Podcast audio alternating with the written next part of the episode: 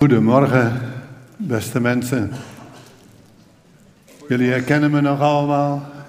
Niet zoveel veranderd hier, hè? dus dat lukt nog wel, denk ik. Fijn hier om weer in jullie midden te zijn. En de afgelopen weken ben ik hier iedere keer in Emmeloord geweest. In verband met uh, Kairos-cursus. Dus uh, heb ik me weer te goed kunnen doen aan al deze fijne mensen, omgeving hier. En ik uh, moet zeggen dat uh, we een hele goede Kairos-cursus hebben gehad. Op aanbevelen van uh, de leider van de leergroep. Ik weet niet of je nog leider bent, Pim, waar zit je? En Bert en ook van Harry Zondag van Hervormd West. Werd er aangeraden om ook wat meer, ja, iets meer praktisch te maken, de Kairos-cursus. Dus toen hebben we uh, verschillende mensen hier uit de omgeving uitgenodigd die bezig zijn, bijvoorbeeld in House of Joy, marktevangelisatie, uh, Zuid zoekt, Hoop voor Emmeloord, om even in 10 minuten uh, te vertellen wat hun ertoe gebracht heeft om te doen waar ze nu mee bezig zijn. Ook al waren die mensen al bezig in het koninkrijk van God, waren goede dingen aan het doen, maar God zette hun erbij toe, bij om juist randkerkelijke asielzoekers, anderen te bereiken met het evangelie. En afgelopen maandag zaten we weer met hun om tafel, hun erbij, konden iedereen hun vragen stellen. En ja, ik vond dat best wel heel mooi dat we op aanraden van meewerkende gemeentes dat in de Kairos-cursus hebben kunnen uh, inbouwen. en hopelijk uh, ja, kunnen we in de toekomst weer eens een cursus houden hier. Ook weer met medewerking van dit soort mensen. Alhoewel, soms uh, jaag je mensen de schrik op het lijf met die cursus. Vooral Piet Schilder, toen hij op een gegeven moment binnenkwam lopen. En wij probeerden iets te laten beleven aan de Kairos-cursisten wat het is om als moslim achtergrondgelovigen die de Messias hebben leren kennen, hoe die bij elkaar komen. En dan zaten we dus met onze petjes op en nog van allerlei andere dingen. Daar kwam Piet binnen. Maar Piet heeft het overleefd en uh, hij komt hier nog steeds in de gemeente. En ik mocht hier vanmorgen ook komen van Piet. Dus uh, dat is allemaal goed gegaan. Dus heel mooi dat uh, we deze cursus konden hebben. we zijn hier in de lijdenstijd. En vanmorgen wil ik het met jullie hebben over Pesach. Passover of de paasmaaltijd. En wij hopen aanstaande uh, woensdag weer naar Israël te gaan voor zeven weken om daar vrijwilligerswerk te doen. En in de Kairos-cursus hoorde ik dat uh, Dini van der Belt binnenkort ook weer zes weken gaat. En begin mei de pausmaas weer voor een aantal weken. Allemaal om zich daar in te zetten. Om iets misschien door te kunnen geven van de hoop die in ons is. En de afgelopen drie jaar zijn Gillian en ik elk jaar er geweest wanneer het Pesach was. Dus onze, wanneer wij Pasen vieren, dan zo rond die tijd. En dit jaar valt het eigenlijk samen. Vieren de Joden Pesach. En Pesach eigenlijk letterlijk uh, vertaald betekent overslaan, passeren. Dus dat is wat Pesach, wat Passover. En als wij hen to pass over in het Engels, dat geeft dat een beetje beter weer dan ons woord Pasen. En uh, wij hebben dus drie jaar lang elke keer in dat verzorgingstehuis Pesach meegemaakt. Dat is een liberaal Joods tehuis. En daar komen ze bij elkaar en dat kan zo een aantal uren duren dat zo'n Pesachmaaltijd plaatsvindt. Als je echt alles zou volgen wat in dat rode boekje staat, het Pesach-verhaal heb ik daarbij gezet in het Nederlands, maar dat boekje, dat kregen we erbij. En daar konden we zo volgen in het Hebreeuws en dan Engels stond eronder hoe dat hele Pesach-verhaal dan wordt beleefd en uh, hoe de Joden dat dan uh, samen vieren. Dat kan zo drie, vier uur duren, maar dat was ik niet helemaal van plan vanmorgen, dat het zo lang duurt. Dus uh, wij hopen dat wel klaar zijn voor de koffie. Dus dat moet wel lukken. En dan dat rechtse boekje. Dat is wat we bij de Messiaanse Joden volgen. En ik hoop dat we vanmorgen iets kunnen pakken vanuit dat Pesach-verhaal. Hoe dan de Messiaanse Joden dat ook be, uh, beleven. Nou, ik zeg Messiaanse Joden, uh, Messiaan, uh, Messias beleidende Joden. Omdat ik dat nogal eens zeg vanmorgen, uh, vat ik dat even door één woord samen, Messianen. misschien een nieuw woord, dat weet ik niet, maar dan hoef ik niet steeds verschillende woorden daar achter elkaar te zeggen. Als je dan in Israël bent, zo rond Oh, voordat ik uh, dat uh, doe. Uh, onlangs luister ik naar de directeur van, de, van een Bijbelschool in Israël. En hij is zelf een Messiaanse Jood. En die vertelde even, in 1948 zegt hij, ongeveer waren er 0,6 miljoen inwoners, dus een dik half miljoen inwoners in Israël. Er was geen gemeente. Ik schrijf even kerk, omdat het wat korter is. En het aantal gelovigen bestond uit drie families. Messiaans, Messianen, drie families. En degene die dit uh, vertelde, zijn vrouw is een afstammeling van die drie families die in 1948 te waren, die Messiaanse Joden waren. En daarvoor waren er wel wat meer, maar die waren allemaal gevlucht. Vanwege de bedreiging dat er werd gezegd dat de Arabieren gaan alle Joden aan kant maken. Maar deze 23 die bleven. In 1989, 40 jaar later, waren er zes keer zoveel inwoners en 1200 Messianen. 1999, tien jaar later, was er gegroeid tot 5000.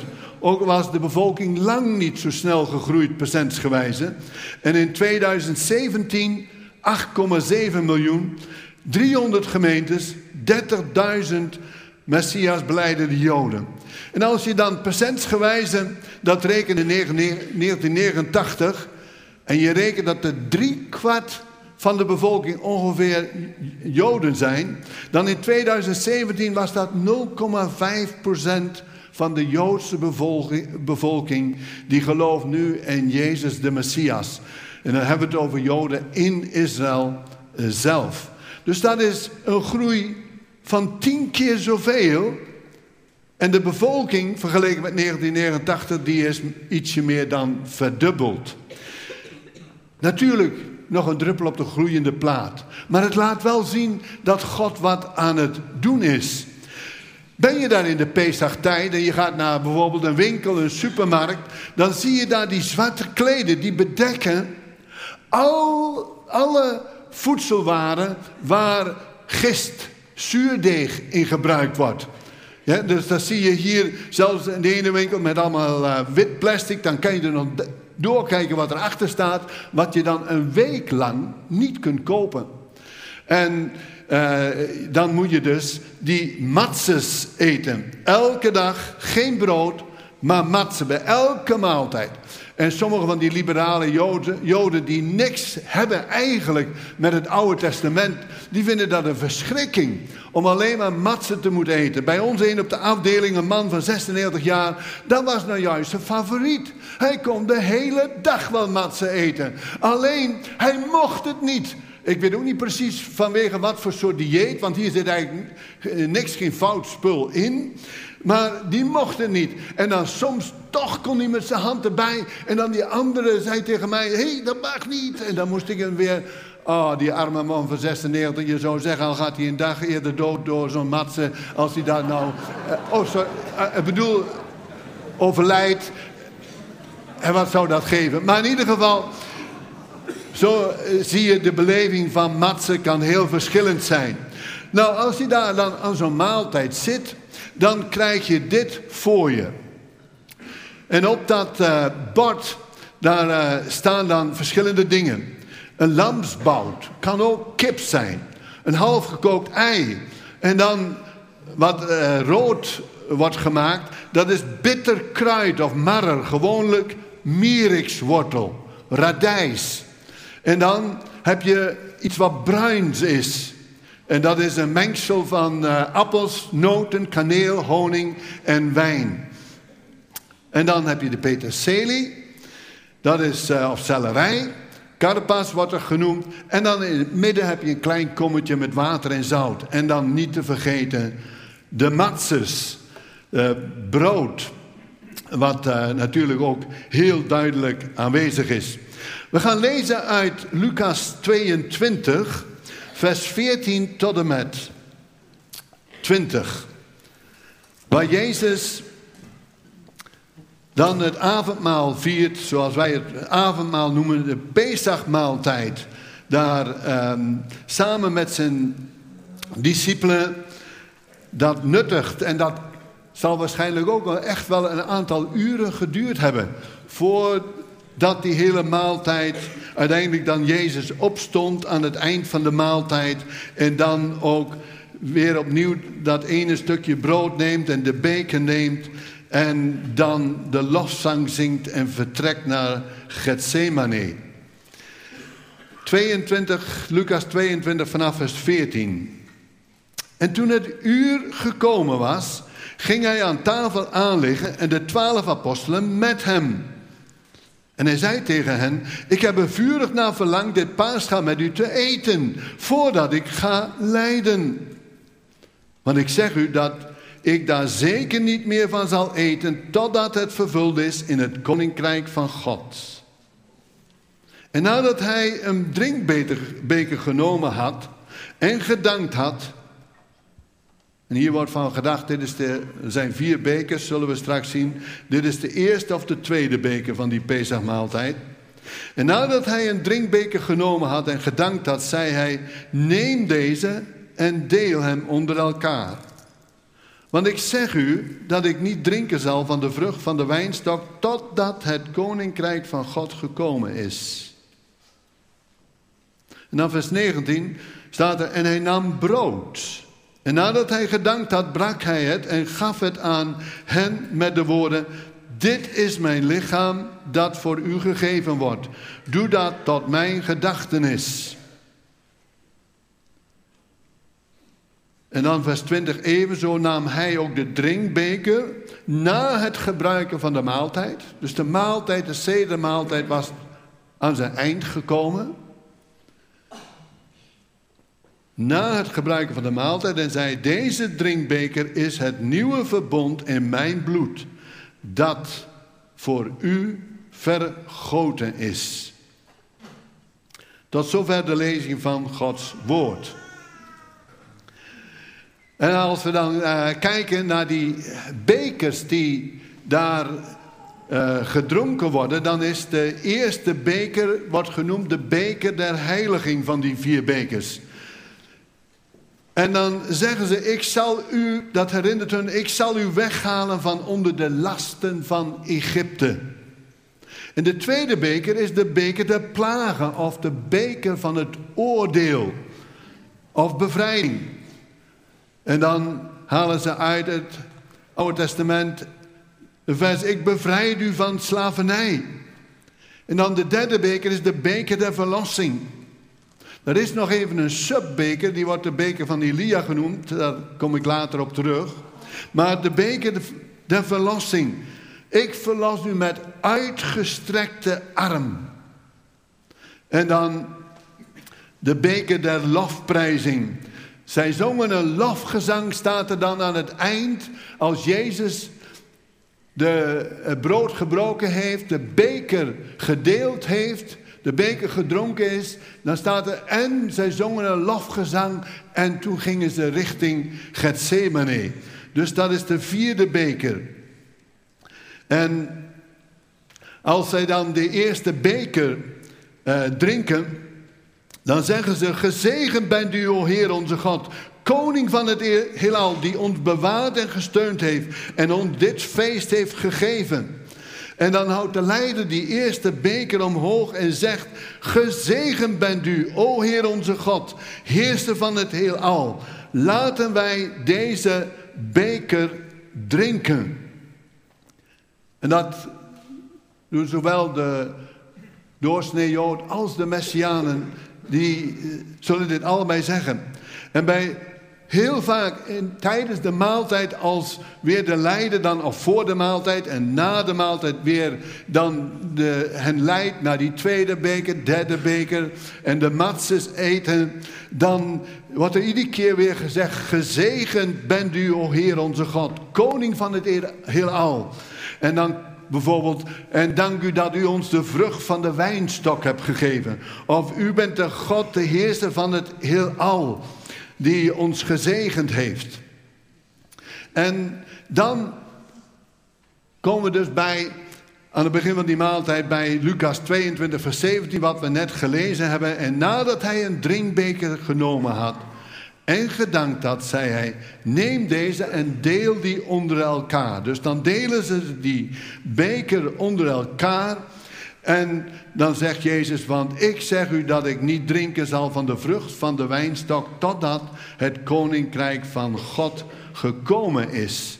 En dan drinken ze, nadat dit gezegd is, dan drinken ze uh, de Messiaanse Joden, nadat ze dit dan ook natuurlijk hebben voorgelezen, drinken ze die beker, terwijl de doorsnee Jood, die zal natuurlijk deze versen niet aanhalen. Want ze lezen het Nieuwe Testament zelfs niet. Zelfs het Oude Testament vaak niet.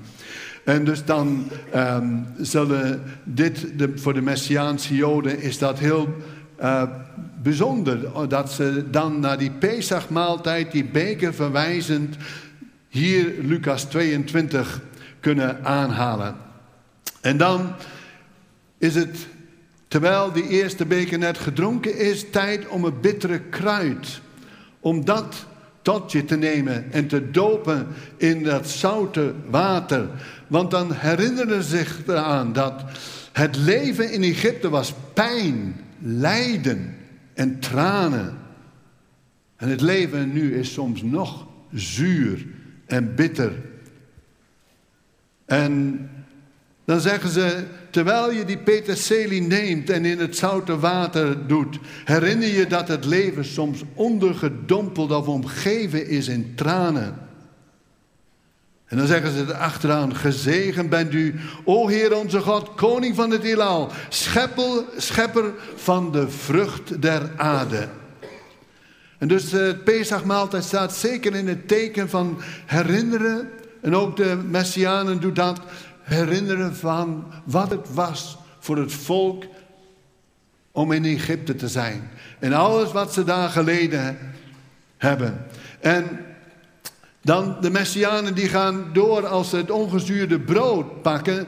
Uh, en ook natuurlijk de doorsnee Jood zegt van ja die Egypte, uh, die vlucht uit Egypte hadden zelfs geen tijd om brood te bakken. En daarom, dus in die haast was er geen tijd om gist te gebruiken, zuurdeeg te gebruiken. Daarom um, willen wij tijdens deze tijd alleen maar matzes eten. Maar dan de Messianen zeggen uit 1 Korinthe 5, vers 6 en 7... Weet u niet dat een klein beetje zuurdeeg het hele deeg doorzuurt? Verwijder dan het oude zuurdeeg, opdat u een nieuw deeg zult zijn... U bent immers ongezuurd, want ook ons paaslam is voor ons geslacht, geslacht Christus. En houdt de leider de matzes omhoog en zegt, dit is het brood der ellende dat ons eraan herinnert hoe wij in Egypte geleden hebben. En dan ook de andere Joden, die pakken drie van deze matzes. En dan wikkelen ze die in een doek gewikkeld zijn, in een wit doek, in een mandje. Dus dan zijn er drie van die matzes die elkaar niet mogen raken. En dat wordt dus omhoog gehouden. En om zich daaraan herinneren wat het voor het volk Israël betekend heeft. En dan zegt ook uh, in de Messiaanse bijeenkomst, wordt er gezegd, zie hoe de matse gestreept is. Of je ziet als het ware de striemen erin. En dan, terwijl ze deze matses daar laten zien, dan zeggen ze, maar hij is om onze overtredingen verwond, om onze ongerechtigheden verbrijzeld. De straf, de straf die ons de vrede aanbrengt, was op hem. En door zijn striemen is er voor ons genezing gekomen. En dan wordt voor ons het Pesach, de maaltijd, om daar zoals de Messianen dat dan ervaren, een tijd van hoop, van betekenis. En dat die striemen en ook die doorboorde handen, zoals in Zacharias 12 vers 10 staat, zij zullen mij aanschouwen die zij doorstoken hebben. Zij zullen over hem rouw bedrijven, als met een rouwklacht over een enig kind. En dan zegt weer de leider van de Messianen, die zegt, zie hoe de matse doorboord en doorstoken is. Die gaten erin, die herinneren ons eraan wat de Messias voor ons gedaan heeft. En dan, dat is voor de Messianen en ook de doorsneeuwden hetzelfde, die pakt de middelste matse. Die pakt het middelste brood en die breekt dat door midden. En dan wordt die ene helft, waar we later op terugkomen, die wordt in een witte doek gedaan. En in die witte doek, dat wordt dan gegeven, of dat wordt niet gegeven, maar dat wordt ergens verstopt. In de zaal waar straks de Pesachmaaltijd genuttigd wordt. En dat noemen ze de afikoman. Wat letterlijk betekent de komende. En dat is dus ook voor de doorsnee Jood. Ook al geloven ze nog niks van dat de Messias komt, de komende, hebben ze wel deze betekenis daarvoor. En die wordt dus ergens neergelegd en dan Zoals je ook als je in de synagoge wel ziet, daar worden snoepjes gegooid naar de kinderen en die, gaan die kinderen gaan die snoepjes oppakken. Zo mogen de kinderen dan zoeken tijdens die maaltijd, wanneer het best een uitgebreide maaltijd is, dan is er wel tijd, waar die afikoman, uh, waar die is. En dan zegt, nadat die ene helft is blijven liggen, dan zegt de, bij de Messianen zeggen ze, de Messias was verdrukt en gebroken. Het gebroken brood herinnert ons aan het lijden van de Messias.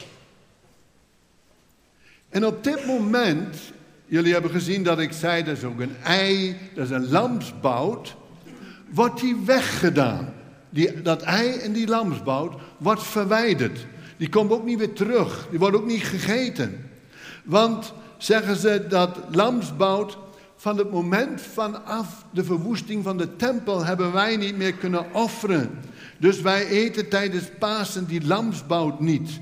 En dat zwarte ei, dat gebrande ei, herinnert, die hebben ze dan vaak zo gekookt dat hij helemaal zwart is, heel donker is. Dat doet hen ook aan denken, eh, denken aan de tijd dat de tempel verwoest is. En die afikoman, zeggen de Messianen, dat is net als wij het in een doek gewikkeld hebben, zoals Jezus lichaam gewikkeld werd in een doek en in het graf gelegd. En dan zegt de leider, ik zal de afikoman verbergen, net zoals de Messias drie dagen in het graf verborgen was. En dan wordt de andere helft gepakt en die wordt dan gedeeld Samen met de bovenste matse. En wordt, door, wordt gedeeld door de leider nadat hij zelf ook wat genomen heeft met allen die aanwezig zijn. En dan herinneren ze zich eraan, ja, het ongezuurde brood, maar we eten tijdens de Pesach alleen maar bittere kruiden. Ook al is het leven nu bitter, laten we aan het leven van de kinderen van Israël in Egypte denken. De Egyptenaren lieten de Israëlieten met harde hand voor zich werken. En dan halen ze Exodus 1, vers 13 aan.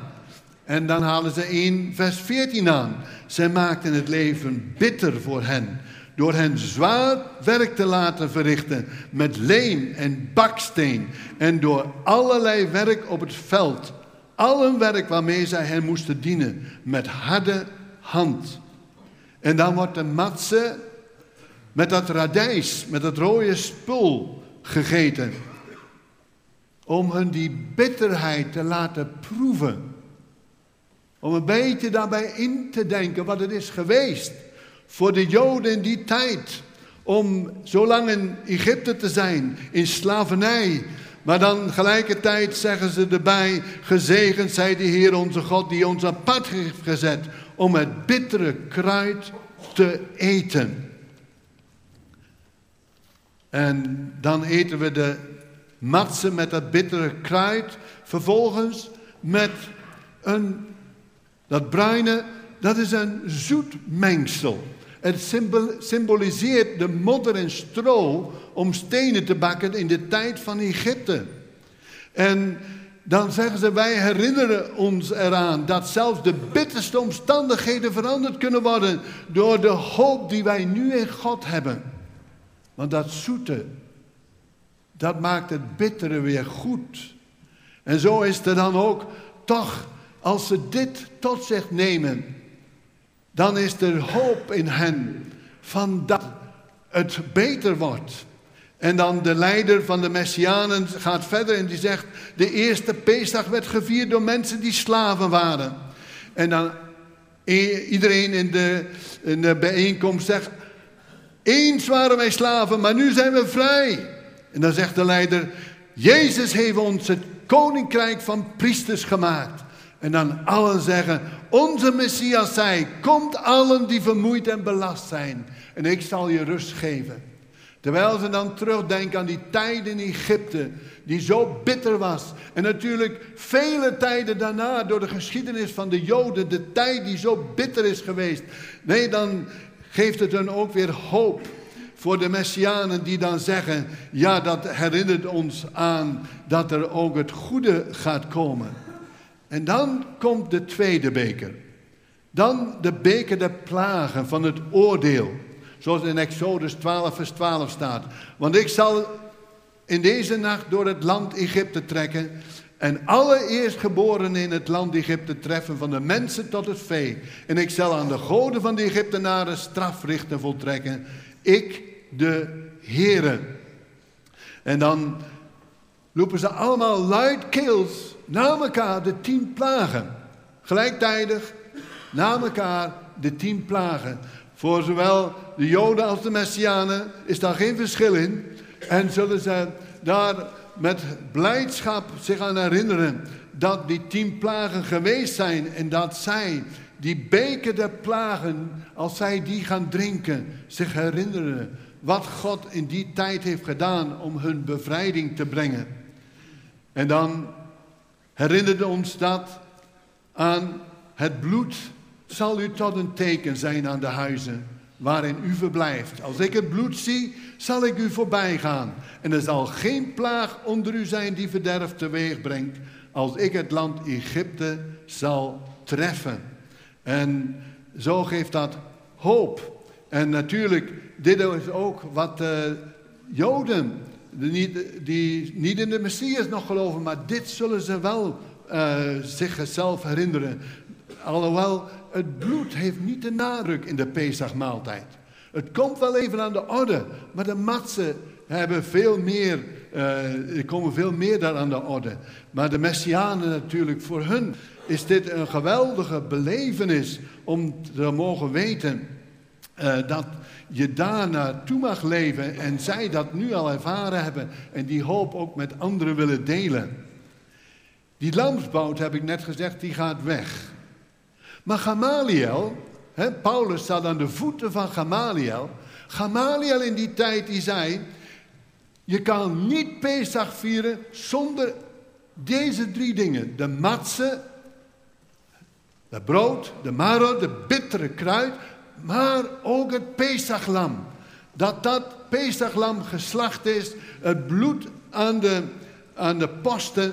En dus dat is best wel iets wat dan ook door de uh, Joden ook al zijn ze niet Messias blijdende Joden, wordt dit benoemd. Deze drie dingen zijn heel belangrijk. En de leider in de, bij de Messianen houdt het lamsbout omhoog en zegt: Vanaf de verwoesting van de tempel wordt het lam niet meer gegeten tijdens Pesach. De lamsbout herinnert ons aan het offer van Jezus de Messias. Gezegend zijt gij, o God. En dan drinken ze die tweede beker. En de onderste matse wordt gepakt. En de onderste matse wordt gebroken. En ook gedeeld en gegeven aan iedereen. Dus dan zijn de eerste twee bekers geweest. En begint de eigenlijke maaltijd. En dat kan zo even een uur of langer duren. Ook in die liberaal-Joodse tehuis, waar heel weinig uh, Joden rondlopen met keppels op. Maar als de uh, is, de maaltijd, dragen de meesten toch die keppels, want ze zeggen dat is als respect naar God toe. Er is iets tussen ons en God als respect dat wij dat willen tonen. Ook al zijn ze dan niet een orthodoxe Jood of uh, een uh, religieuze Jood, maar toch tijdens die maaltijd hebben ze vaak hun keppel dan wel op. Uh, en bij andere bijzondere, bijzondere ge, gelegenheden. Dus dan is die hele maaltijd. Wij kunnen ook even misschien iets strekken, hè, want nu gaan we naar de volgende twee bekers toe. Jullie hebben het allemaal kunnen volgen tot nog toe? Ja, even pauze, even gedachten verfrissen. En als ik dat had, dan zou ik dat zeker hebben. Dus uh, dat voel ik wel aan. Maar ja, ik kan het mis hebben hoor. Dus uh, jullie zijn, ik, mag ook maar niet zo zeggen dat jullie precies zijn zoals ik. Dus nee, nee, oké. Sorry, dat neem ik terug. Oké, dan gaan we. Dus die maaltijd is voorbij. En dan gebeurt er iets wat ik heel bijzonder vind. Want aan het eind van die maaltijd, dan wordt die afikoman binnengebracht. Iemand hem gevonden heeft, of anders, dan gaat de leider er wel naartoe. Als hij te goed verstapt is geweest. En die brengt hij binnen. En dan de Messianen zeggen, zoals Jezus dan het zei, dit is mijn lichaam dat voor u gegeven wordt. Doe dat tot mijn gedachtenis. En de, Messi de Messianen die zeggen dus, dit is het brood dat Jezus toen pakte. Wat de betekenis heeft ook voor alle Joden, de komende. En hij pakte dit brood. En hiervan zei hij, dit is mijn lichaam dat voor u gegeven wordt. Doe dat tot mijn gedachtenis.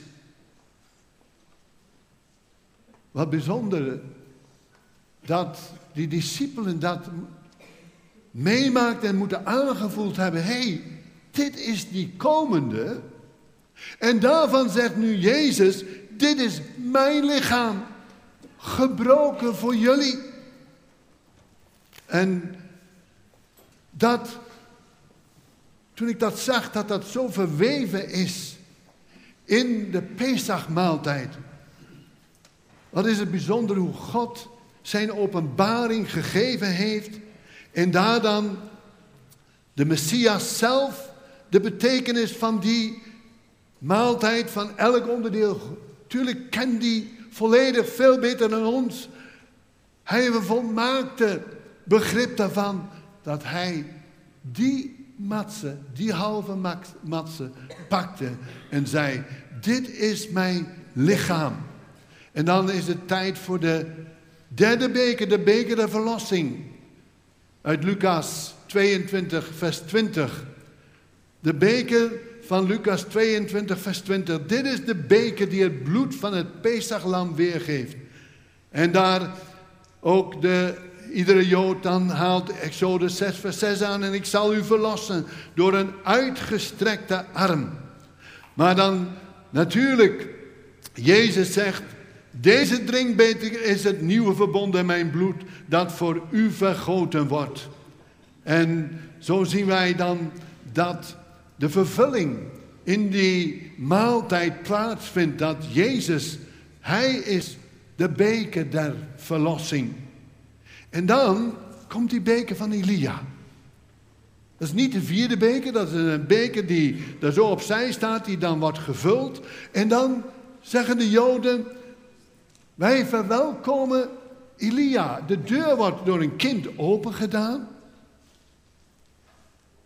En dan lezen ze Malachi 4, vers 5. Zie, ik zend u tot de profeet Elia, voordat de dag van de Heer komt, die grote en ontzagwekkende dag. Maar dan zegt de leider van de Messianen, die zegt, het is onze hoop geweest dat Elia tijdens Pesach de komst van de Messias, de zoon van David, zou bekendmaken. En de engel van de Heer zei, en hij zal voor hem uitgaan in de geest en de kracht van Elia, om voor de Heer een toegerust volk gereed te maken. En Jezus zegt dan, en als u het wilt aannemen, wijzen naar Johannes de Doper, hij is Elia die komen zal. En dan zegt Johannes zelf, en hij zei, zie, hier, hij is het lam van God, wijzend op Jezus, dat de zonde der wereld wegneemt. En zo is zo'n bijeenkomst van de Messianen geladen met hoop, met vervulling van alles wat in de Oude Testament al werd gezien. En dan een vervulling hier in, de, in het Nieuwe Testament.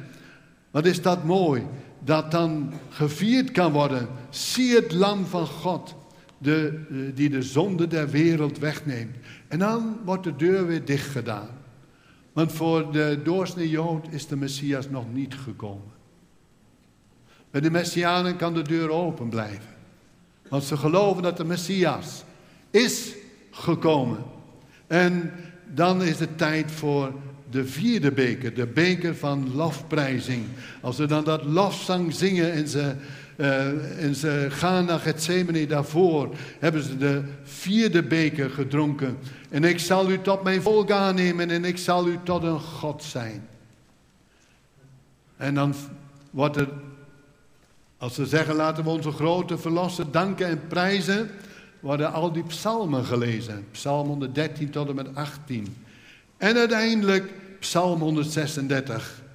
En dan, allen zeggen steeds dan na elk vers, of als onderdeel van elk vers, allen die aanwezig zijn zeggen dan, want zijn goede tierenheid is eeuwig. Om te beamen wat ze net voor hebben horen lezen door de leider. En dan wordt er gezegd, allen, allen zijn Allen, eh, allen zeggen dan, gezegend zijt gij, God van heerser van het heelal. Want de beker wordt geheven. En de leider zegt, gezegend zij de naam van de Heer onze God. En dan zeggen allen, gezegend zijt gij God, heerser van het heelal. Die de vrucht van de wijnstok heeft geschonken. Omdat ze net die vierde beker tot zich hebben genomen. En dan als eind zeggen ze, en laten wij volgend jaar Pesach in Jeruzalem vieren. Die oude groet van, wie weet, volgend jaar in Jeruzalem. Wie weet, volgend jaar in het hemelse Jeruzalem. Zoals Britten overleden is, maar wij treuren als niet met mensen zonder hoop. Maar zien uit naar het nieuwe Jeruzalem. En dan zeggen de Messianen, het Pascha is nu compleet. Het is over. Net als onze verlossing voor altijd volmaakt is. En dan zeggen zij ook, laten wij volgend jaar Pesach in Jeruzalem vieren. Als ik dan denk aan Paasover, het overslaan, het passeren, dan wil ik afsluiten met de vraag van morgen. zal hij jou overslaan. Zal hij jou passeren. En daar bedoel ik mee de engels des doods. Maar het is alleen mogelijk dat dat gebeurt als wij ook weten dat het bloed van het lam, de beker der verlossing, waar Jezus over sprak, dat die ook aan onze deurposten bevestigd is, gestreken is. En zoals de Messias beleidende Joden zeggen, dat bovenste symboliseert de bovenste matste God de Vader. De onderste God de Heilige Geest. En daartussen in de afikomen God de Zoon. Misschien geloof je in God de Vader. En geloof je ook wel dat God de Heilige Geest werkt. Maar je hebt nog nooit de afikomen gegeten. Je hebt nog nooit de afikomen, de komende, tot je genomen. En het bloed voor jou, voor ons vergoten, nooit tot je genomen. Dan zou ik willen zeggen, met die geest van religiositeit, van een algemeen geloof in God de Vader, in God de Heilige Geest. En misschien ook wel God de Zoon, maar dat je die nooit tot je hebt genomen. En als zij dan die drie matzes in dat witte doek hebben, in dat mandje, dan zeggen ze, dat is een eenheid. En dan noemen ze het woord echat voor, dat, wat eigenlijk gewoon betekent het woord één. De eerste letter van 1, 2, 3. Echat, staim, shalos. Echat. Compleet. Dus als wij het niet compleet hebben, en alleen maar een algemeen geloof in God de Vader, God de Heilige Geest en daar misschien vaag iets over de Zoon, maar niet beseffende dat Hij de enige weg is tot de waarheid. De weg, de waarheid in het leven. En niet het bloed. Door het bloed de reiniging van al onze zonden ervaren hebben. En daardoor ook het zo moeilijk vinden onze toewijding aan God te geven dan vanmorgen. Dan is daar die uitnodiging om dat ook compleet te hebben. Er gaat de drie in één. Zoals over man en vrouw wordt gesproken, dan wordt ook het woord er gaat. We één zijn. En zo wil ik u uitnodigen om die eenheid ook in het geloof van de drie-ene God. Dat we mogen weten dat het bloed voor ons gevloeid heeft. En dat wij ook mogen weten. Hij heeft onze zonde gedragen. Door het bloed ben ik gereinigd en ik word overgeslagen door het oordeel. Dat passeert me. Geen vrees. Nee, vrijheid. En zo sluiten ze iedere keer weer af, die verschillende onderdelen, dat geprezen zij de God van hemel en aarde, van het heelal, van het universum. Mogen dat ook vanmorgen ons antwoord zijn. Zullen we een ogenblik van stilgebed hebben?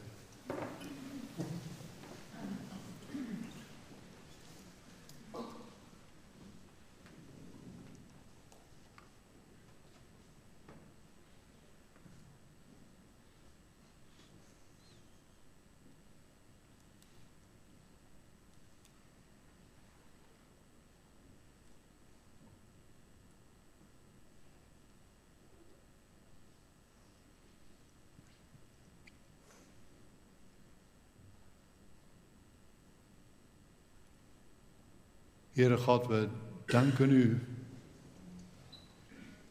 We danken u voor alles wat u gelegd hebt in uw openbaring, in uw zoon. En dat we daar iets van hebben mogen proeven. O Heere Jezus, wat is dat bijzonder geweest dat u daar die maaltijd, die u vurig begeerde met hen te hebben, Ondanks wetende wat u tegemoet ging daarna.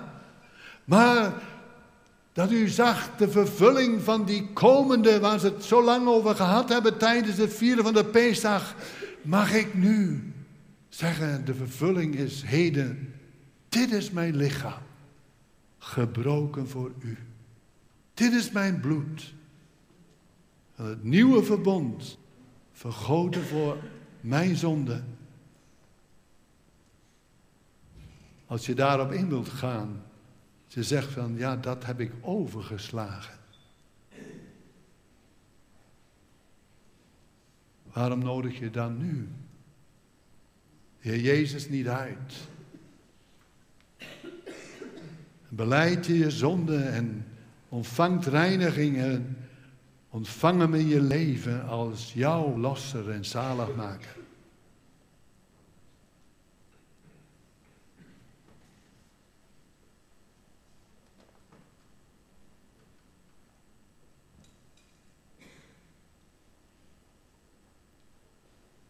Dank u Heer dat u zo genade bent om ons te zien zonder zonde, door wat u voor ons gedaan hebt. Bloed aan de posten neemt alle vrees weg. Halleluja. Geprezen zij uw naam. Amen.